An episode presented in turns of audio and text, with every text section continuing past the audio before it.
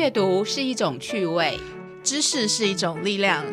跟着玉珊珊一起朗读台湾。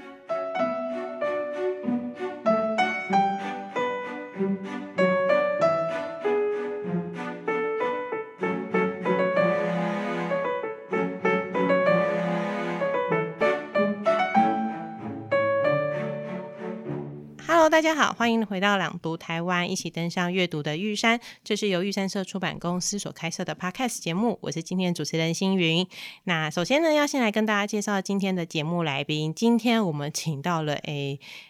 在 Podcast 的这个路上有一点亦敌亦友的关系哦。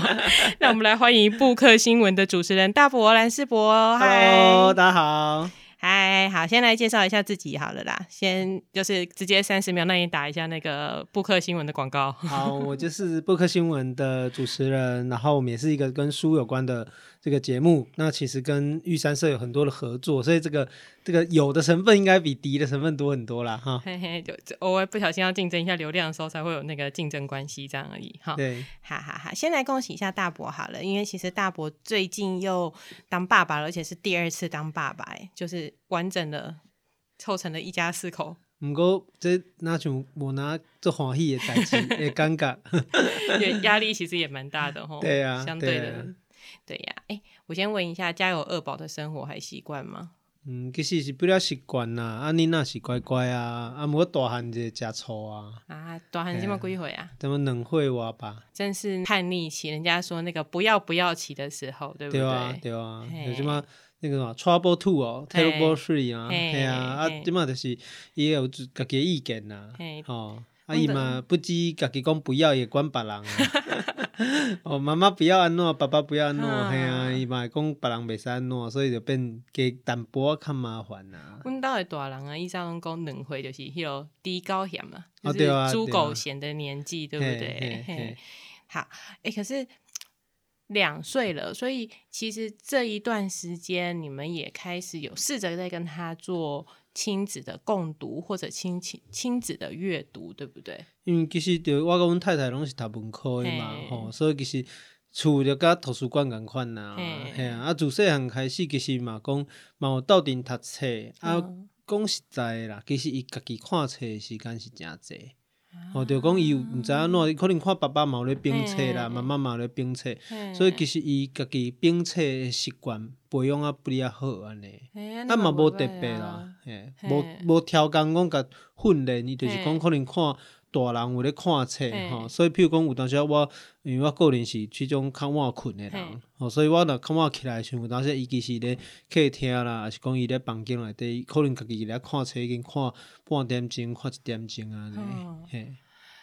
其实阮家的囡仔即满6个月，就是我现在小孩6个月大。拍摄我们有时候会那个华台语交错一下哈，希望大家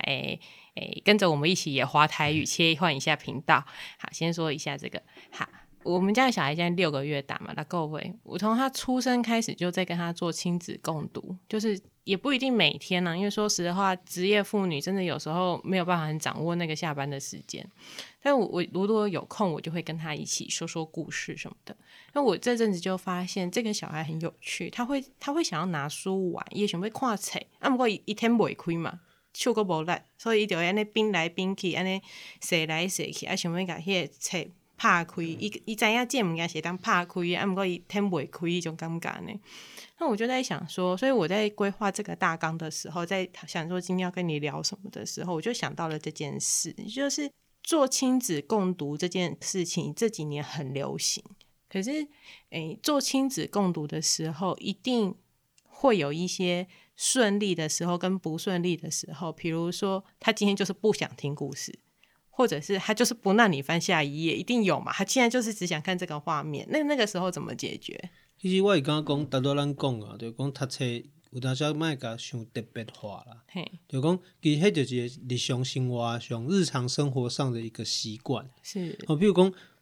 我想可能就是阮厝的足侪册，所以对伊来讲，这个物件他不陌生。对，就讲伊感觉讲，这个做袂讲做新鲜的，伊就是当随时咧身躯边就有这个物件。那他可能他打开它，其实他的翻书跟开书的意义跟我们成人世界不太一样，对，就是说咱可能以前想说啊，开一本册咱就头一页开始变啊，变到最后一页啊，一个故事变我讲个完整，听完整。不过有当时是感觉讲，其实对囡仔来讲，他的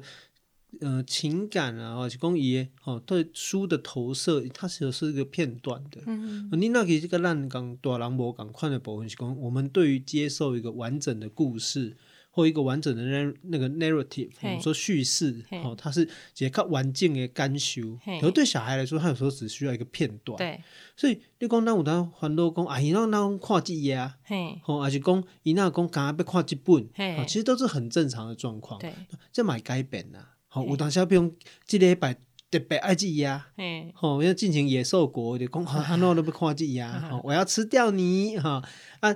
过一阵仔就讲哦，我即种厝诶有两本册吼，一本早安，一本晚安。吼，啊伊那就特别爱晚安就对啊，伊就不爱早安安尼，嘿，对，伊就特别爱一本册。我讲其实甲现代社会共款啊，其实对即摆现代人来讲，吸收知识敢有需要大概拢一本册看完嘛，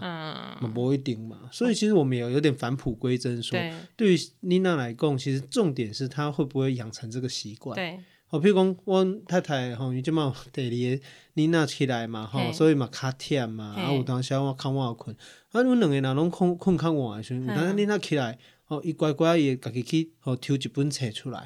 坐咧遐，吼，啊，其实我对我来讲，我嘛袂感觉讲，啊，伊即马爱看册，伊以后是毋是会做到读册？我也不会把它作为这样的连接。我觉得这就是对伊来讲，这就是一个习惯嘛。不管这个习惯是，哦，伊也是看这种册，还是伊也要看考试的册，还是要看学校的册。我觉得那个已经不是重点了。比如说，以后可能也会排挤啊，比如像咱现在就是讲，哦，伊看了电脑，哎，你讲你那这厉害呢，两岁才开电脑呢，对啊，他会打开我太太的 notebook， 他还会按开机键。哦，他只是不知道密码而已，他不知道怎么输入那个密码打开电脑，但是他其实已经知道电脑要怎么打开了。伊要嘛是排挤啊，吼，伊要看电视的时阵，伊要看电脑，伊要耍手机啊，伊可能就会对学习或这个应该说对阅读这件事情，可能会减淡薄啊时间啦。啊，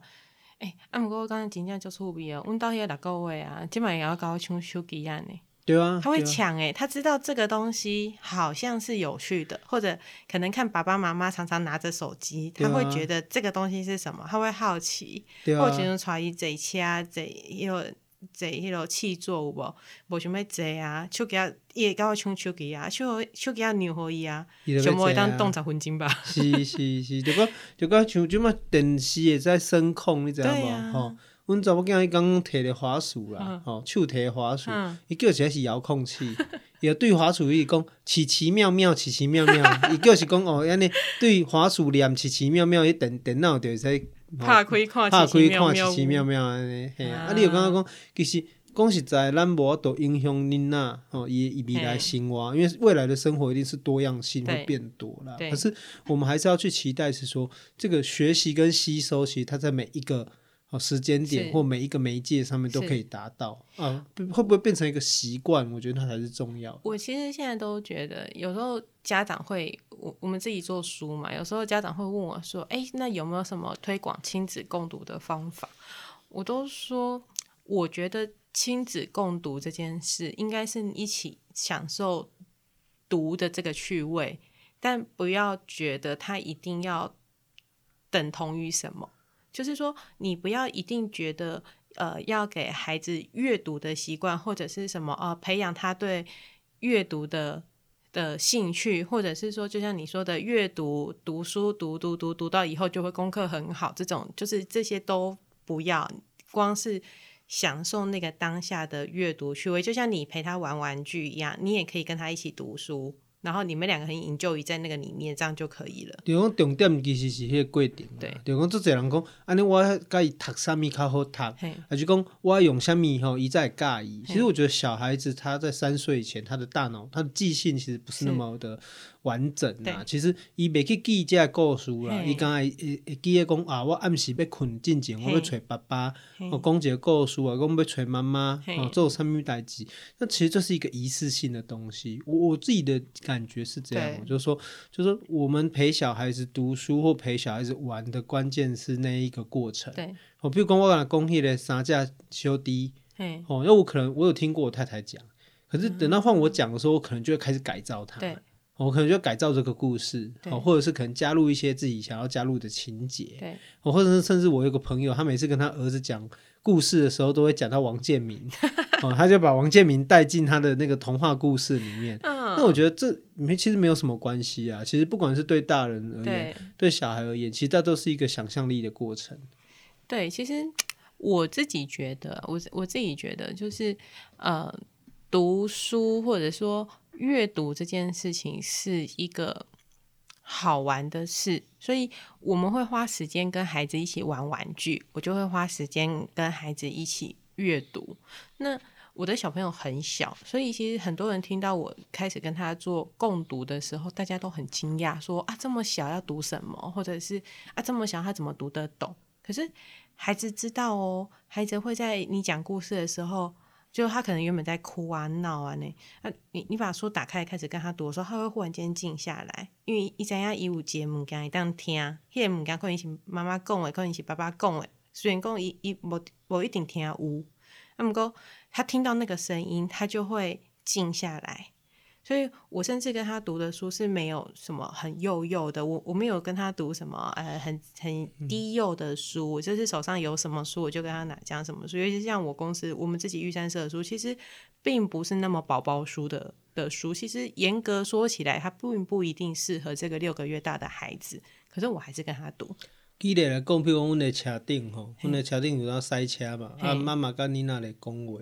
啊有当时就讲无同的语言啊，吼，比如讲，咱有讲生日快乐歌，就有足侪种语言的版本嘛，啊咱买种1、2、3、4啊，吼，1、2、3、4啊，7、5、后头啊，好像我们很小就让他先开始习惯说一个物件或一件事情可能有几种不同的说法。对。甚至讲你讲，对伊来讲，声音甲意义，按来了解着讲，其实人有文理，有文字这个东西，其实是接近这2、3千年才出现的嘛。如果以我们这个文化体来讲，但是那你说过去几千年、几万年，那人类用什么？其实人类不就是靠声音在传递嘛？对。所以我觉得声音跟文字这是两种不同的概念，在教育系统里面我认为是不同的。那你那在小孩的时候，其实我们是透过声音让他认识嘛。对。那对于来讲，声音认识，他就认知就说，哦，这是一个声音，这是对我来讲，可能是妈妈要讲什么故事，甚至说他听到这个声音，他的感觉是温暖的，是因为他知道说，哦，妈妈要来陪我。对。哦，像我查某囝一岁外的时候，也要对你念阿姨维欧呢，因50音会使念完呢，这厉害。啊，不过讲实在，伊敢知影这是啥艺术？唔知啊。其实对你来讲，我比较认为的是，其实小孩子不见得，可能真的有天分呐。对。哦，天才在哪里，或者技能点在哪里？以后我咧拍电动我知影。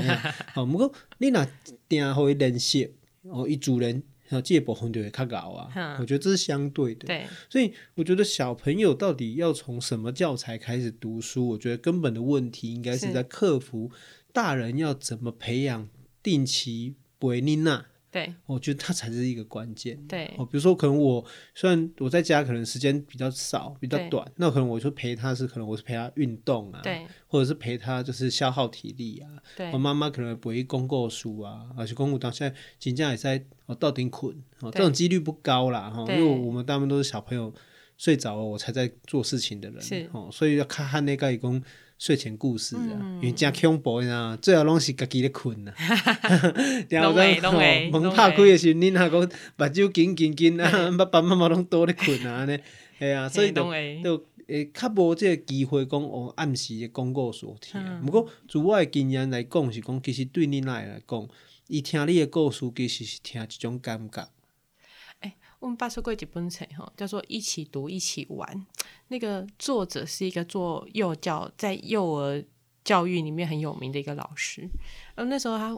在办新书发表会的时候，有一个妈妈很认真的问他说，我要到底要怎么样跟孩子建立这个阅读的习惯。我到现在都会记得几年过了，我还会记得老师问他的第一问题是，你自己有在读书吗？你有没有自己在阅读？对啊，那个妈妈就语塞了，就是她有点愣住。嗯，老师就跟她说，其实你要培养孩子有阅读的习惯的前提，就是你自己也要有阅读的习惯。他说你要不要试试看，就是你每天跟他一起，你放下手边所有的事情，你什么事情都不要做，你就跟他一起，一人拿一本书，坐在那边20分钟就好。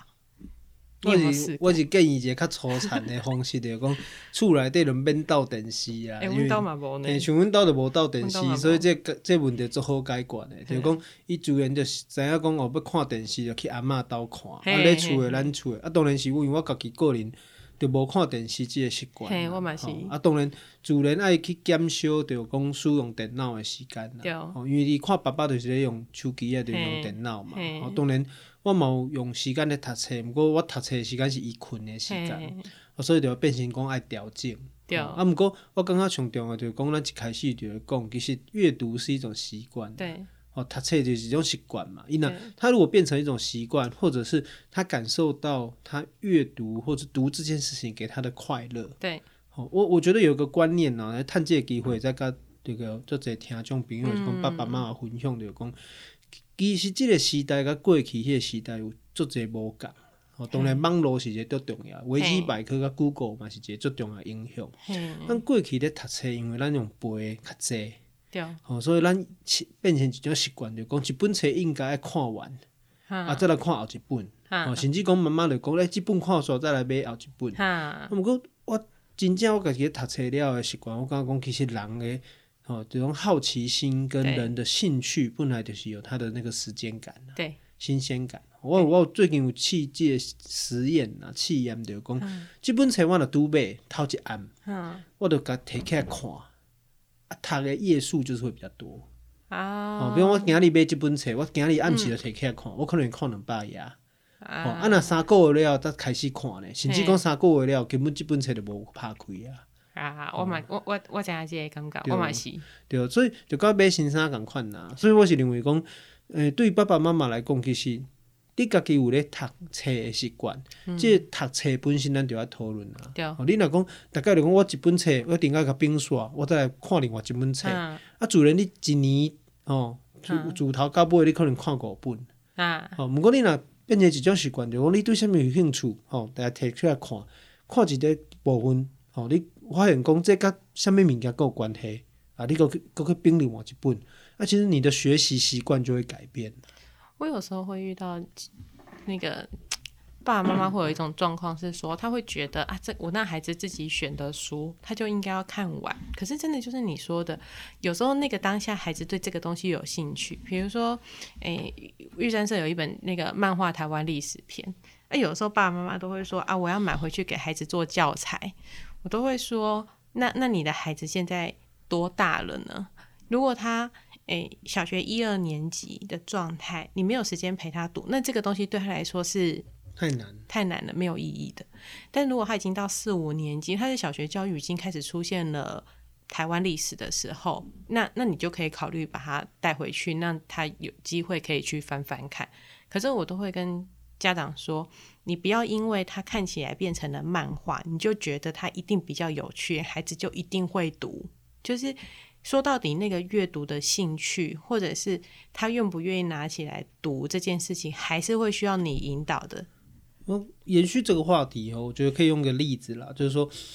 张大春曾经在《城邦暴力团》的第一集里面的一开始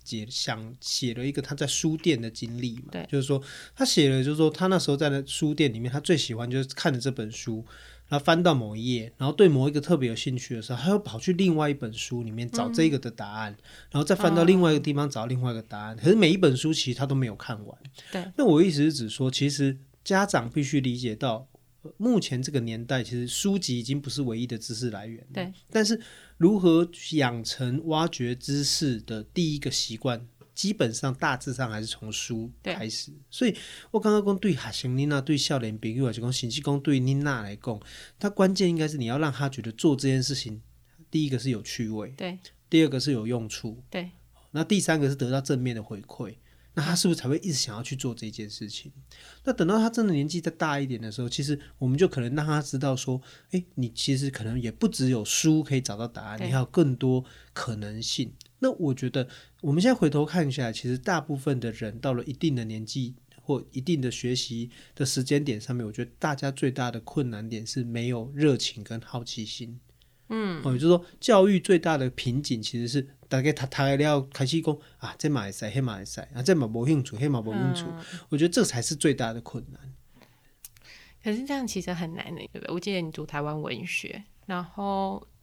那你读的这些台湾文学的东西，你有想过要怎么样把它传递给孩子们吗？其实对我来讲，我专科的时候读过两个科系，敢那有？对啊，我专科读公管嘛，佮读企业管理嘛，大学读中文嘛，硕士读台文嘛，博士班无读完嘛，读台史嘛，其实我做研究嘛，甲文学无关系啊。虽然我转学是教伊文学，我考台中文无毋对，毋过我硕士做研究基本上甲文学无关系啊。我后来做考试数嘛，甲文学无关系啊。我甚至讲后来做一寡离离扣扣的物件，基本上甲文学嘛无关系。对，所以其实咱爱思考一个问题，就讲真正咱读的物件，咱甲你要做的物件，基本上是哪活哪好咧，也是甚至讲嘛有可能其实无一定会拄到顶。我觉得没有一个必然性存在，有时候人生的机遇跟偶然。但是换个角度来讲，我们要不要把学习的东西传递给小朋友，我觉得也得回过头来是他喜不喜欢你这个人啊。如果有一天小朋友觉得跟爸爸相处是很好的，对，他就会想要知道爸爸在干什么，对，爸爸喜欢什么东西，你可能跟他讲哪一本书他就会去翻。对啊，那如果你们的亲子关系是不好的，其实你跟他讲再多都不可能。对，比如说你喜欢打棒球，你喜欢看棒球，可是你就是每天就是一个这个对你那的这拍下手，你每对大概登出的讲，把人电视整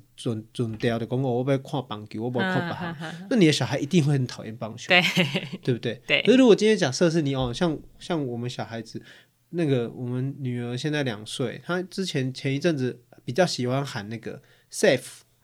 跟傲，他还会比手势，为什么？因为我们会教他，对，他就说，爸爸在看电视的时候，我们就顺便教他一下，那他是不是就觉得好像他其实他根本不懂什么意思啊？对，但我们就晨你的 safe 嘞，他就会比个 safe， 他手会摊出来，好可爱哦。对，所以我觉得这个才是关键啊，就是说我们就一直去期待说我的知识能不能传递给小孩子，可是我后来就觉得那个世代断层是必然的。对吧？甚至一子而教是很正常的，其实我们真的去期待我们的知识可以传递给任何人嘛？其实我觉得人类文明之所以发展的那么缓慢，不就是因为人的知识的传递就是永远是一个随着生物时间随着生理结束的一件事情。对，就像我教文学，对，就我教我的小孩文学，他对文学的感受可能也跟我不一样。对啊，他以后甚至没有人在看长篇小说啦。对啊，没有人看长篇小说，感觉是个很悲伤的事，不知道为什么。对啊，但是我一直说这个，但是我们不是说它是个必然性，我是说它是一个假设的命题啊。很多书其实本来时间过了，它就有可能会有不同的这个被重视的程度啦，然后是这个我觉得不知道我觉得过了一个时间点之后，好像比较坦然。我现在自己都会觉得。我前阵子搬家嘛，然后我清掉了很多我研究所时期的书，然后我家人都很就刚刚就啊就怕算的，拢讲啊册买遮贵着吼，还是讲我做中国史的，其实啊册买遮尼辛苦，就歹买，爱找人帮我为中国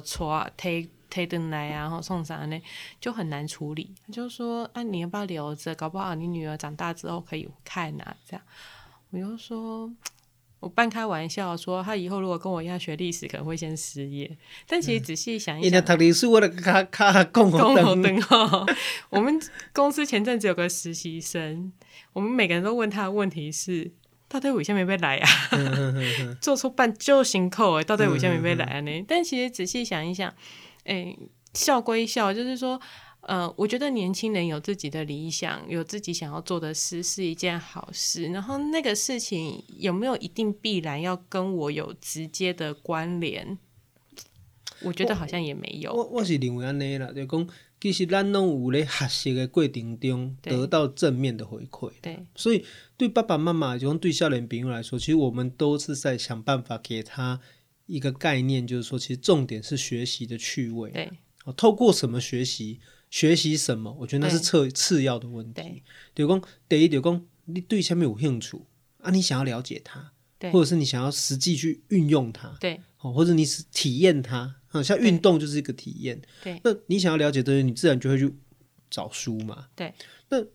像我的学弟就是建议我卖书啊，因为我跟你一样，我那都搬出嘛、嗯，我还有一间房间里面有100箱书啊，我不知道怎么处理啊。你还没，那个就是打算直接以后要处理掉啊。嗯、对，就是以后可能会整理起来，就是我可能会把它整个整理，然后要留的留，可能会留少。可能不到一半吧，40%左右，那剩下60%还是要出清。对，那我学弟就提醒我，他说依咱的现在的社会发展的进步，你要多一本册，敢有可能找无？就是说你现在拿的书，除非你的是什么海外孤本、啊、线装书啦，什么，其实你要看哪一本书是这个年代拿不到的，不可能，不可能的。所以你可能要争取的，反而是你现在的生活环境。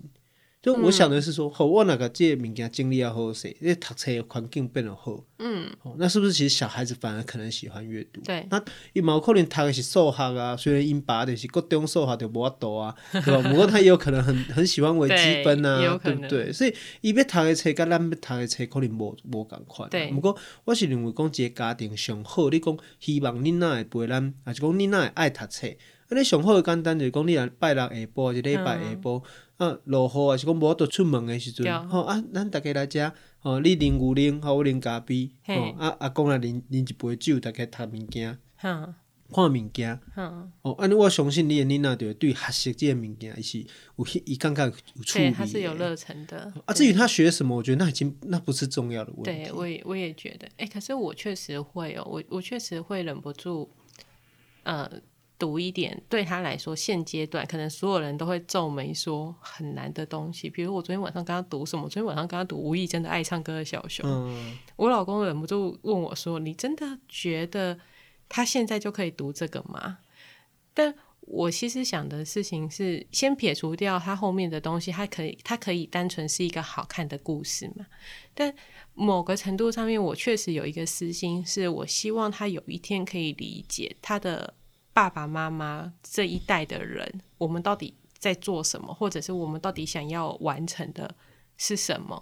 你这种想法叫古典主义啦，就是说古典主义中，我们希望有把传输一些价值在他身上。那我相信这个是应该的，就是应然啦，应该做到的事。可是我觉得要怎么做到？那我刚才讲就认为说，你想要另外那走最简单的方式的伊哪介意你，对啊，他喜欢你，他就会去思考你的价值观。那至于时间早晚，我觉得那不是问题啦。就是说，现在他小孩其实听什么都听不懂啦。啊，当然他大汉了，可能叫适当，是因为他有可能不见得能够理解故事的第二层、第三层、第四层，所以他需要一些时间，慢慢随着积累，随着重读、再读，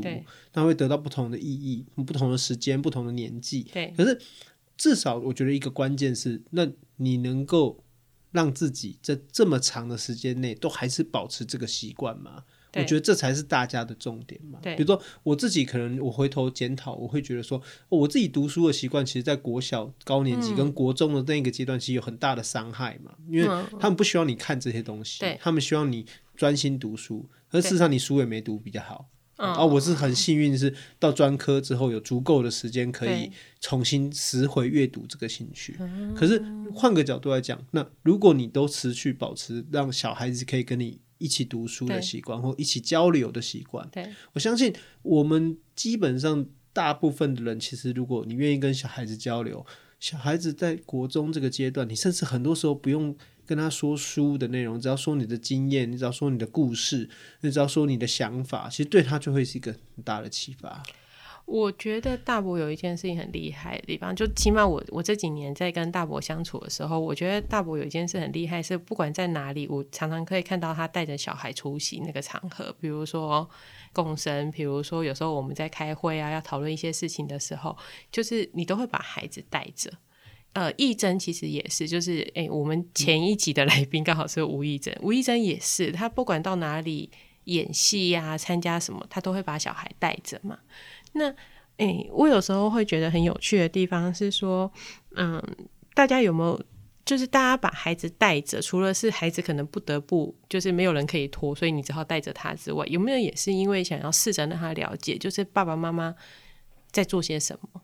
其实我会讲一个家庭是安尼啊，就是这个家庭是互相的，就讲咱嘛有可能会请爸爸妈妈替咱顾嘛，吼、比如讲咱就无法度，觉得场合无适合。但是其实大部分的时候，我自己的观念是我不是一个很配合小孩的家长啊，对，就是我是认为小孩子尽量配合大人啊，对，就是说，因为我这想法有点逻辑，有点是说，因为其实大部分的家长极大多数的时候都是在配合小孩，嗯。所以其实你只要小孩少部分的时候配合你就好了。对，所以我这个人我没想说啊，我去哪里你哪不适合，那除非那个场合真的不适合，那不然的话，其实大部分的时候我们可能都会希望带小孩子出来。那你说你刚刚说啊，你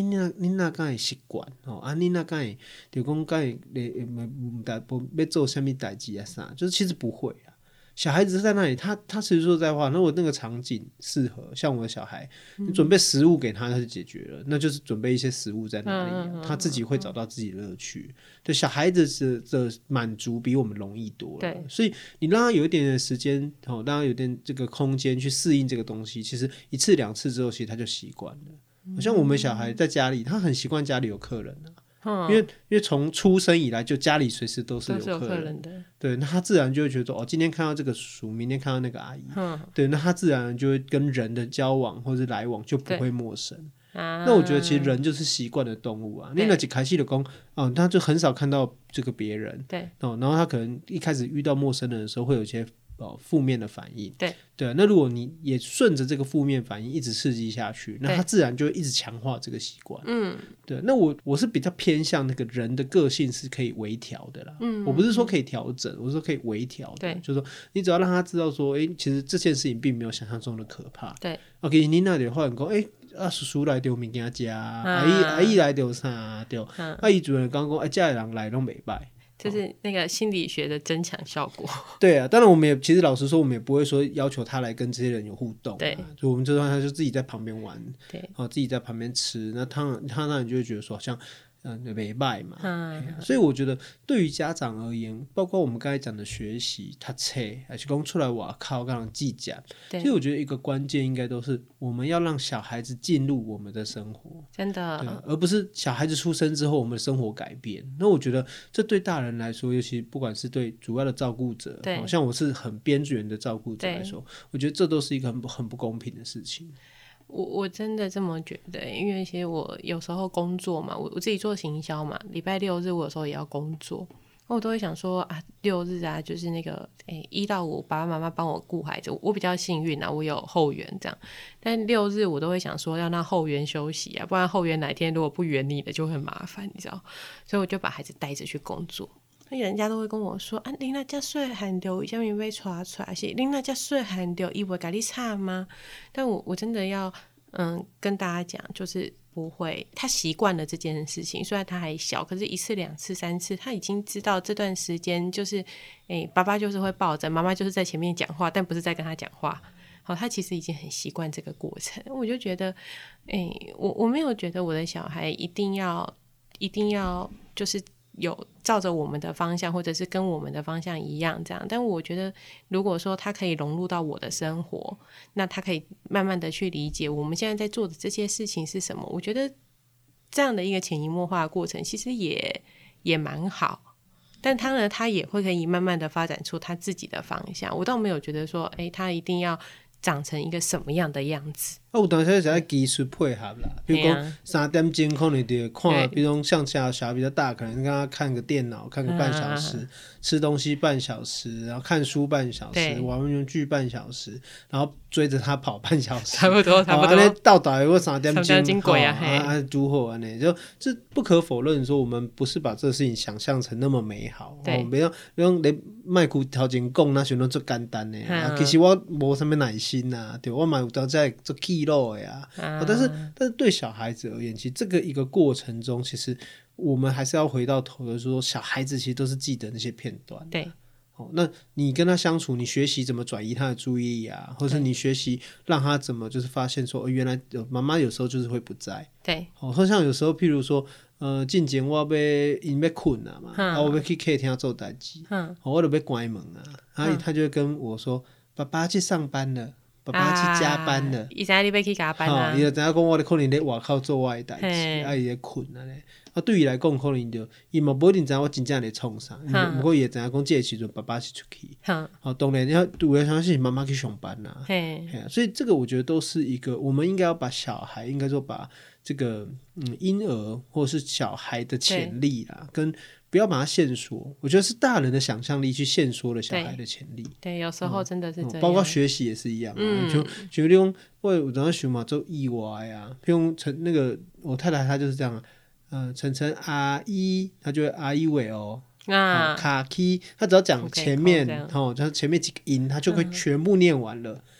才不到1岁的小孩欸，那为什么他可以做到这样子？他不见得知道这些音是什么，对，他就是把它有点像一个旋律记起来了，对对。那你说他搞不好10几年后学日语，那会不会跟这个有关联？我觉得很有可能是没有关联，对对不对？但是至少他会说，我们会提醒他说，其实你小时候都会了，对。那他可能就会觉得说，对我来说不是一个陌生的事情，对，对，不是一个很难的事，对，就是并不是小时候的学习经验让他长大以后的学习变得更好，而是因为他长大以后他不害怕这件事情。因为你暗示他说其实你小时候就会了，对，所以他学起来就更勇敢，只是因为这个原因人有时候是心境改变或心境影响他的行为比较多而已。这样讲其实真的蛮有趣，就是真的我们其实今天在节目前我们在说今天这集要聊什么，我就说我们俩都新手爸妈，就在聊新手爸妈情啊，反正这个东西对我们俩现在最切身了。但回到节目的尾声哦，就是其实今天邀请大伯来，除了来聊聊我们这些新手爸妈的心得啊，还有我有时候觉得知识分子做爸妈其实烦恼特别多，你知道，就是我常被我妈这样念说啊，你地些混住吼，就是凶追啦这样。但我觉得有的时候这就是我们对孩子的一种关怀，或者是我们对孩子的一种疼惜，就是那我们会为他想到说他以后要长成什么样子，或者是我们期待可以给他些什么这样。但回过头来说，就是节目的尾声啊，还是要请大伯跟大家稍微推荐一下，就是有没有育姗社的什么书是你在跟他做这些相处的过程当中，共读的过程当中，你觉得他特别有感，或者是你特别有感的，有没有什么样的书可以跟我们分享？我跟你不一样啊，就是说我应该是属于几乎不管小孩的爸妈啊，可能我有可能是因为我太太扮演这样的角色啊。但是我刚才虽然这么说，但是其实确实我在购书或者是我在买教材，我还是有我的期待啊。比如说我们买的那个说好不要哭嘛，对，就是你还有你刚才讲的那本爱唱歌的小熊嘛，其实那个我上次都有买啊，因为原因就是因为我觉得有一天我就是会说这个故事给他听，甚至于我可能都会想象说这个就是可能几回三回四回被看啊，可能更加大汉的时候我可能就会拿蔡坤林的故事，还是说我就拿另外一本书给你看，甚至我会跟他说你看就是这个故事变这个故事，甚至也许我就会那时候就会教他文学的转化，文学的转译啊。对，所以我那时候为什么买了，就是包括我们刚才讲的说好不要哭，爱唱歌的小熊，而且我买了郑清文先生一整套的童话，对，那原因是因为我自己很喜欢郑先生的文学作品嘛，所以我很喜欢他的文学作品，所以我又特别我知道郑先生对童话对这件事情特别的重视，对所以我用这个绘本，其实我就是希望说你如果小孩的时候我讲故事讲阿册有看，啊，较大汉的时候可能也念郑清文先生的童话，对等到再大一点他可以看郑清文先生的小说，那这个东西就是有一个预设的学习的东西。对，那我的感觉是说大人一定都会想这个东西，对，但是我不会把它设为是一个限制，对所以我刚才讲也并不是说大人都不用去管小孩读什么，那是不可能的对爸爸妈妈一定也想说要你哪来读什么，好像育姗社就出了这么多值得我们年轻爸妈去读的故事，是因为对于咱台湾社会来说，我们这样的爸爸妈妈其实对这些册也不一定知道，对就是我们是念的台湾文学，而且我是因为有些特殊的原因我的老师很喜欢郑清文先生，他介绍给我看，所以我就这样一路看下来，哦，但是很多爸妈其实他甚至自己也是一个学习的过程，对，哦，所以我特别喜欢也推荐大家去读玉山社出的很多台湾自己的绘本，是，或者尤其是台湾故事，台湾作家他自己写的故事来改编的绘本，是因为你自己也没读过，对，哦，你自己也没有读过，你陪着小孩子学习的过程就是一个自我、嗯，我们讲共学嘛，共学的过程，就是咱共学不是说我教你哪我会晓的，其实是你要陪你哪到底学一项新的东西，嗯，哦，我觉得这个你才会自己得到乐趣。我特别想要借这个机会也跟大家推荐一本书，哦，是我们也是玉山社出的一本绘本，叫一粒种子，那个刘旭恭的。我常常跟孩子讲这个故事，然后我每次看这个故事的时候我都会反省一下自己，就是跟大家直接爆一下雷啦，没关系。那个故事是那颗种子啊，他一直很想长大，一直没长大，但有一天他终于长大了，他长成了一颗更大颗的种子。其实那个故事旭恭在里面其实他想要讲的是类似像唐氏症这样身心障碍的孩子，就是我们所谓的长大好像是年纪的增加，心智的增加，可是不是每个人都会有这样子的一个历程，就是会有一些特殊的情况。我每次在跟他讲这个故事的时候，我都会隐隐的期待一件事情，就是有一天我希望这个孩子他听懂这个故事的时候，他可以理解这个世界上不是每个人都跟他一样，然后同时间我也自己会去反省一件事情，是我有没有做到有时候我们在路上遇到街友，遇到那个跟你推销爱心懂商品的人，我有没有保持住那个态度去对待他，还是我会不耐烦，还是我会有一个隐隐的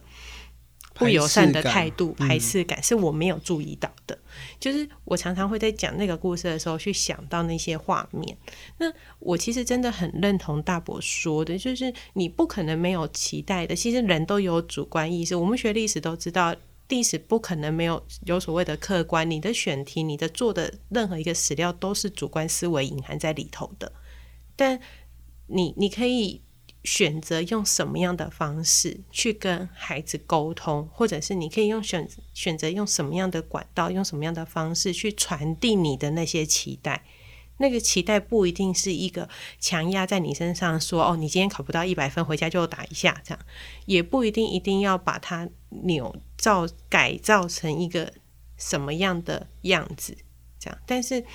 是确实我们总有一天，我们也许孩子现在多爱唱歌的小熊，他长大了可能可以知道说，啊，那个蔡爷爷他就是这个故事里面的小熊。我们现在读说好不要哭，他有一天他可能就会知道那个在景美人权博物馆里面介绍的那个爷爷陈庆生爷爷，他就是里面那个说好不要哭的海豚。或者是像郑清文先生写的这些台湾历史童话，他有一天可以去慢慢的理解那个隐含的价值，这样。这是我确实会有的期待，就是我觉得我可能是因为我本来就觉得小孩子有一天就是会变成一个独立的个体了，对，所以我的想法可能不是认为说他从18岁以后才是个独立的个体，我可能想象是他可能一直都是一个独立的个体，对，我可能跟我太太都会讲说，其实小孩子有一天就是会离开我们，我没有那么 care 小孩的原因是因为他本来就会独立，对，所以不管学习或各方面，其实我觉得最重视或我自己的经验，我的关键都会放在他开不开心。对，就是他开心，他就会自己去学习了嘛。或者说他喜欢的事情，他就会愿意付出很多辛苦的过程。但是他会开心，所以开心不是指轻松的意思，我是指说他喜欢这件事情，他就会付出很多东西。我觉得这个想法好像也是因为你自己的生命经验，对不对？可能我觉得。选择是一个重点，那选择会选择错误，也没有所谓的错误，就是你会不停的做选择。那大部分的时候，我后来觉得选择总比不选择好。对，所以他关键是当他喜欢这个东西，他就会去选择嘛。不管是他曾经选择了要跟选择不要，我觉得那都是一个过程。那你说到后来你发现人生有那么复杂吗？也没有那么复杂啊，它就是时间到了就发生这些事情啊，然后就到了这个年纪，然后经历过某些事情，那好像其实关键还是在于那什么是他自己喜欢的呢？对啊，那如果他随时都找得到他自己喜欢的东西，那他的人生应该也会过得不错吧。嗯，好，我最后想要用一个小故事做今天的尾声，然后一些我们今天聊了很多很多很多的东西，我要讲一个自己的故事来做一个今天的结尾。嗯，我的小孩出生的时候其实没有很顺利，就是他刚出生他就去住院了，然后有一段时间之后他才回家。我每天那时候我先出院了嘛，坐月子嘛，对不对？传统都要坐回来。我每天有一个时间可以在那个医院排，就是跟大家一起换衣服，然后进去无菌室，这样穿着进去看小孩。我那时候每天就是时间到之前啊，就是跟着一群爸妈，然后挤在那个门口，然后等着时间到要进去的时候，我都会一直不停的提醒我自己，就是我一定要把这个画面记下来，我一定要记得，就是曾经有一个这个时间点，就是我祈求的只是在那个病房里面的他今天是平安的，是健康的，然后他很顺利的度过一天，然后他可以赶快出院跟我一起回家，我一定要永远记得这一件事。那其实说真的，这真的就是做爸妈的说到底最后最深的期待，就是孩子平安健康的长大。对啊，对不对？对啊。好哦，今天啊谢谢大伯，然后近期呢我们朗读台湾也要到大伯的布克新闻去做客，所以大家在结束掉今天收听的同时 follow 玉山社出版公司粉丝专页的同时，请不要忘了就是朗读台湾跟布克新闻一起订阅给他按下去，谢谢，好不好？谢谢大家，也谢谢大伯今天来接受我们的访问，那也请大家别忘了要去布克新闻听朗读台湾的节目咯。 OK， 好啦，下次见了，拜拜拜拜。